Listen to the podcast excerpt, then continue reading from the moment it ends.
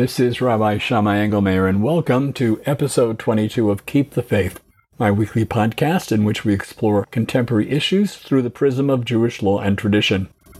I don't consider milk-fed veal to be kosher. Inevitably, when I tell someone that, he or she would ask, "Veal is cow's meat, Rabbi, and a cow is kosher."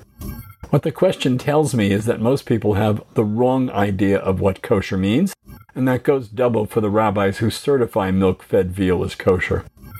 There's more to kosher meat than the kind of animal it is or whether it's slaughtered in a kosher manner.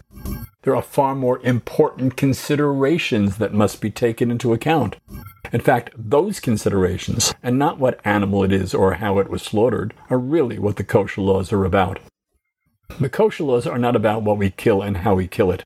They're about how we care for and respect all creatures, great and small. This week's Torah portion contains some clues in this regard, and so the topic for this week is the animal world and our responsibilities to it. I'd like to introduce you to two people who not only understand what those responsibilities are, but act on them in their lives. Ginger Britt Daniels and Mitchell Saunders live in Southern California, and I'm honored to be a member of their family, a family, by the way, that's filled with caring people. Welcome to you both. I know the fires are raging in the north, but how are you both being affected where you are, especially considering that you live in a very wooded area yourselves? At this point in time, things are stable, but it's always keep on your guard because you never know when the next potential fire could start. The air quality is not that great from fires in northern Cal and some in southern Cal, but living where we live, this is what we go through, and you know that going in. Well, I hope the fires don't start up in Southern California, and I pray for everyone's safety in the north and the south. Ginger, how many dogs do you two own, and where do they come from? We own four, and they are all rescues. The first one, the oldest one, Gracie, Mitchell rescued with her sister off the side of the freeway about seven, eight years ago. Yes, they were two little girls running down through an industrial part of downtown. They would have been killed by semis. And I chased them down, took a lot of work, and I grabbed them. And one of the best decisions I made. They have been the most amazing dogs I've had, and I've had lots of stray dogs in my life. Tell me about some of your experiences running across a busy freeway, and why would you do such a dangerous thing? I've done it a couple of times on the Santa Monica Freeway in Los Angeles at rush hour, across ten lanes of traffic, back and forth, over a mile or two of chasing. Good thing I'm a runner. I value their lives because animals give us so much in return. The dogs are scared to death, and they would have been killed on the freeway. And I just felt it was my calling to rescue them. Most of them I've kept. A few of them I have not. I didn't have the space and already had a lot of dogs. So I don't know. It's my calling. Well, you also have two Dalmatians. How did you end up getting two Dalmatians? So we actually wanted to. We wanted a boy and a girl, and they they came up when we were looking. I've had other Dalmatians, yes, which I've rescued before, and I found them to be the most amazing animals, uh, dogs.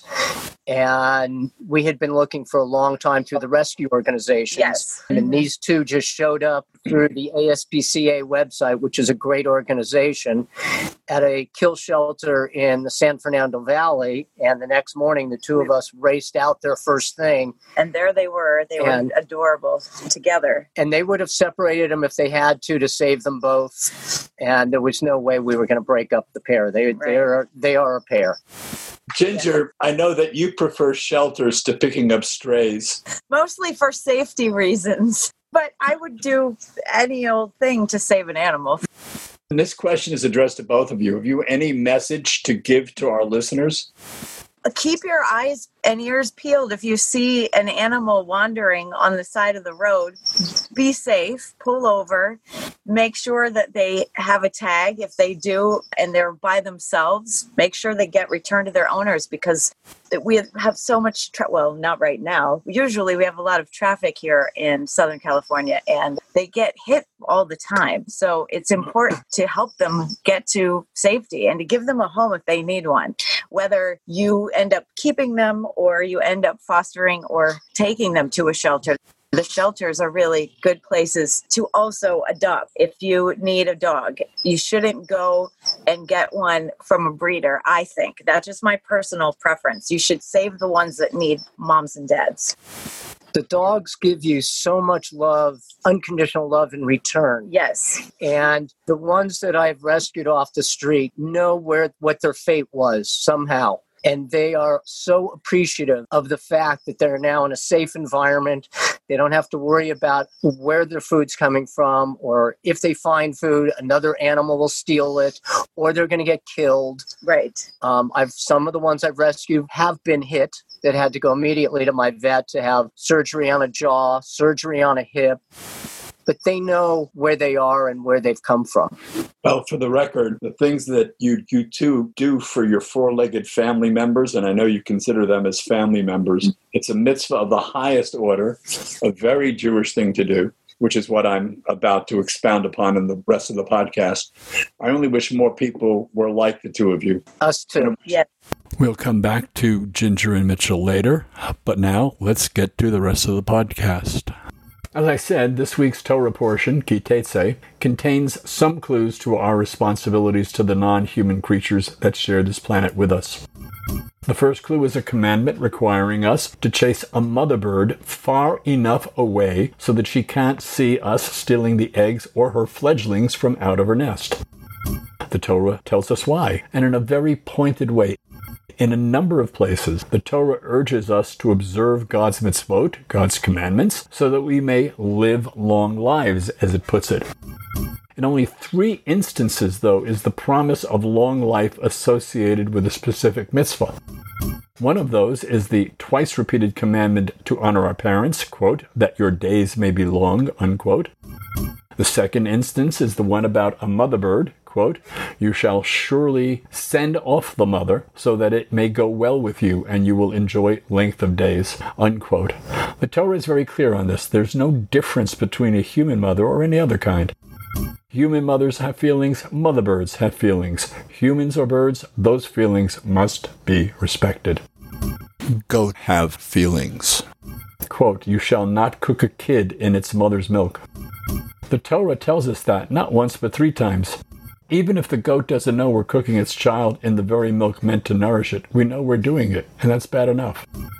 At another point, the Torah tells us, quote, when a bull or a sheep or a goat is born, it shall remain with its mother for seven days, and from the eighth day on, it shall be acceptable as an offering, unquote. Why must we wait until the eighth day? Because animals have feelings. The mother is done weaning the calf by the eighth day. She won't be looking to nurse her child, but she will be looking for that child for those first seven days. Mothers have feelings, even cow mothers and goat mothers. This week, we're also told that we may not yoke together an ox and a donkey. What it really means is that we may not yoke a weak animal to a strong one, because the weak animal is likely to be injured or die because of it. Then there's the law this week requiring us to shelter an animal that's gone astray until its owner can be found. And yet another law that says that when an animal has fallen, presumably under a heavy load, we have to help its owner, whether friend or foe, to get the animal back up on its feet. It doesn't matter who the owner is, it's the animal's welfare that counts.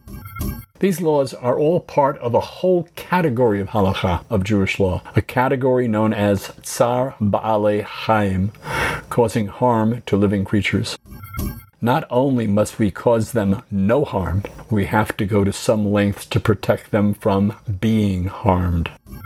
I've mentioned this category in previous podcasts, by the way, because the Torah takes very seriously the welfare of animals or birds. Our sages of blessed memory even set aside rabbinic-ordained Shabbat proscriptions to save the animals from suffering because, quote, the law against pain to animals and by extension birds is biblical, unquote, and thus takes precedence over any rabbinic notions of what may or may not be done on Shabbat.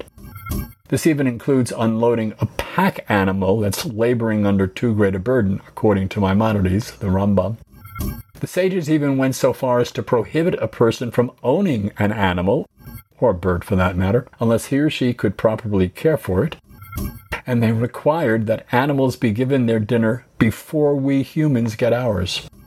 They also banned the injuring or killing of animals, and by extension birds, for no valid reason. Based on these Tzar Ba'alei Chaim laws, for an animal to be kosher, our first consideration has to be how it was treated while it lived.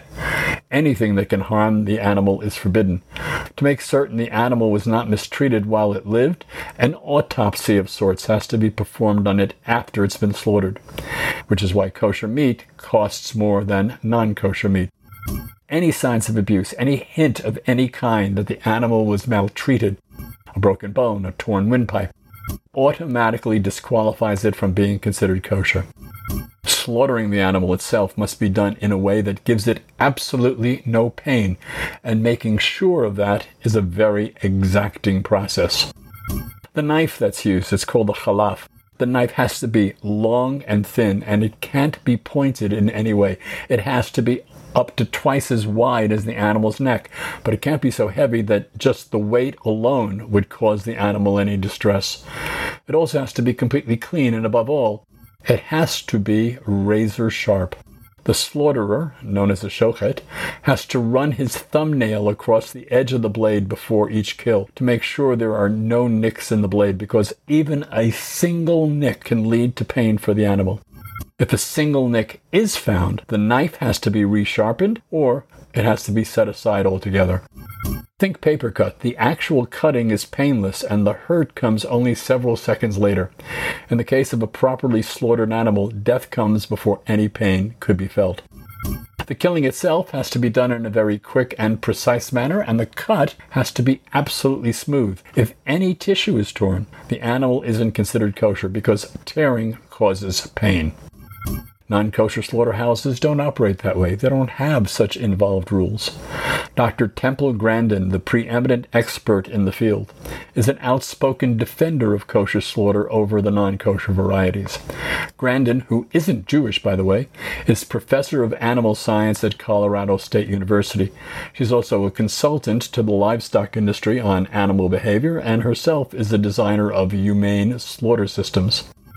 Among other things, she says, is that non-kosher slaughterhouses stun the animals before killing them, which is supposedly more humane, but is not, because the stunning releases large amounts of epinephrine, which Grandin says does cause pain.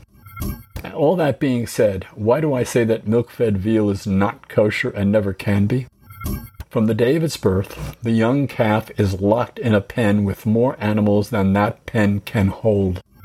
This keeps the calf from being able to move in any way, because any exercise could make the meat less tender. The pen is indoors and in the dark, because any light, and especially sunlight, would toughen the calf's meat. That also means the calf doesn't even have access to fresh air. And the calf is given special feed. There's nothing nourishing about that feed. It's specially designed for one purpose, to fatten the calf for greater profitability. I don't care how you kill that calf or how many blessings you make when you do. That animal is being mistreated, cruelly so, and that makes that animal trafe, period. It's still not kosher in my eyes and in the eyes of many other rabbis. This is a very superficial look at only one small segment of what kosher really means, but it's the most important segment. Look, God didn't want humans to kill animals in the first place. We're all supposed to be vegetarians. Quote, "And God said, See, I have given you every herb bearing seed which is upon the face of all the earth, and every tree on which there is the fruit of a tree yielding seed. To you it shall be for food." Unquote. This applies to the lower life forms too. Quote, "And to every beast of the earth, and to every bird of the air, and to every thing that creeps upon the earth where there is life, I have given every single herb for food." Unquote. But neither we nor the birds and animals were content eating fruits, vegetables, and seeds. We all started killing for food, which led down a slippery slope to killing, period. That bloodlust was why God decided to bring the great flood. After the flood, God makes a concession. Humans can eat meat, provided they recognize that they're taking a life, and provided that they take that life humanely. When Israel came along, hundreds of years later, he gave us stricter laws about meat than he gave anyone else.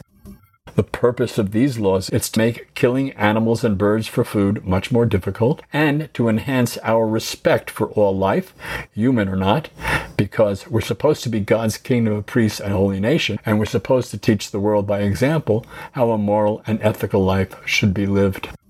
The kosher laws aren't ends in and of themselves. They're meant to call attention to all of the Torah's laws regarding how we treat animals and birds and how we must protect them. Keeping kosher isn't about how we kill animals and birds. It's about how we help the animals and birds live. In fact, in Leviticus, we're even told that unless we create some kind of sacred cover for doing so, killing an animal for food is akin to an act of murder. In Moses' day, that sacred cover was bringing the animal to the tabernacle to be cooked as a supposed offering. Today, that sacred cover is eating meat that's passed all the rules to certify it as kosher. If that message that the kosher laws are all about how we help the animals to live doesn't enter into our heads when we bite into a kosher hamburger, by the way, we're missing the point about why that hamburger has to be kosher. We've helped kill an animal by buying that meat without a sacred purpose, even if it is kosher. Keeping kosher in this sense becomes a sign of the purpose of Jewish living, to create a world in which all life is respected, no life is jeopardized, and the concept of justice extends to all of God's creatures, human and otherwise. Now, some of you probably think this is nonsense. After all, God also commanded us to kill all of those nice animals and birds as sacrifices to him. Actually, no, he didn't. We forced it on him. God never wanted anything to do with sacrifices. The prophets tell us as much. The prophet Hosea, for example, quotes God as saying, quote, "I desired loyal love and not sacrifice, and the knowledge of God more than burnt offerings," unquote. Jeremiah quotes God as saying, quote, "I did not speak to your fathers, nor did I command them in the day that I brought them out of the land of Egypt concerning burnt offerings or sacrifices. But this thing I commanded them, saying, Obey my voice, and I will be your God, and you shall be my people," unquote. Keeping kosher isn't about health or any other of the popular notions out there. It's about loving God and obeying his voice. And that voice, as we see in this week's Torah portion and the Torah's other legislation, tells us that we must respect all creatures on earth that have a breath of life in them, that we must care for them, that we must protect them, and that we may not abuse them. That's why milk-fed veal isn't kosher, as I see it. And it's also why eating kosher meat, in my humble opinion, is the only moral and ethical way to eat meat. This is Rabbi Shammai Engelmayer. I hope you come back for my next podcast. And I'd like to hear what you have to say about this or my other podcasts. Go to www.shammai, www.shammai.org, www dot shammai dot org, and email me, please. My thanks to Ginger Daniels and Mitchell Saunders for their input. I want to wish you both an enjoyable Shabbat and a safe one. And you as well. Yes. Shabbat shalom. Stay healthy and stay safe.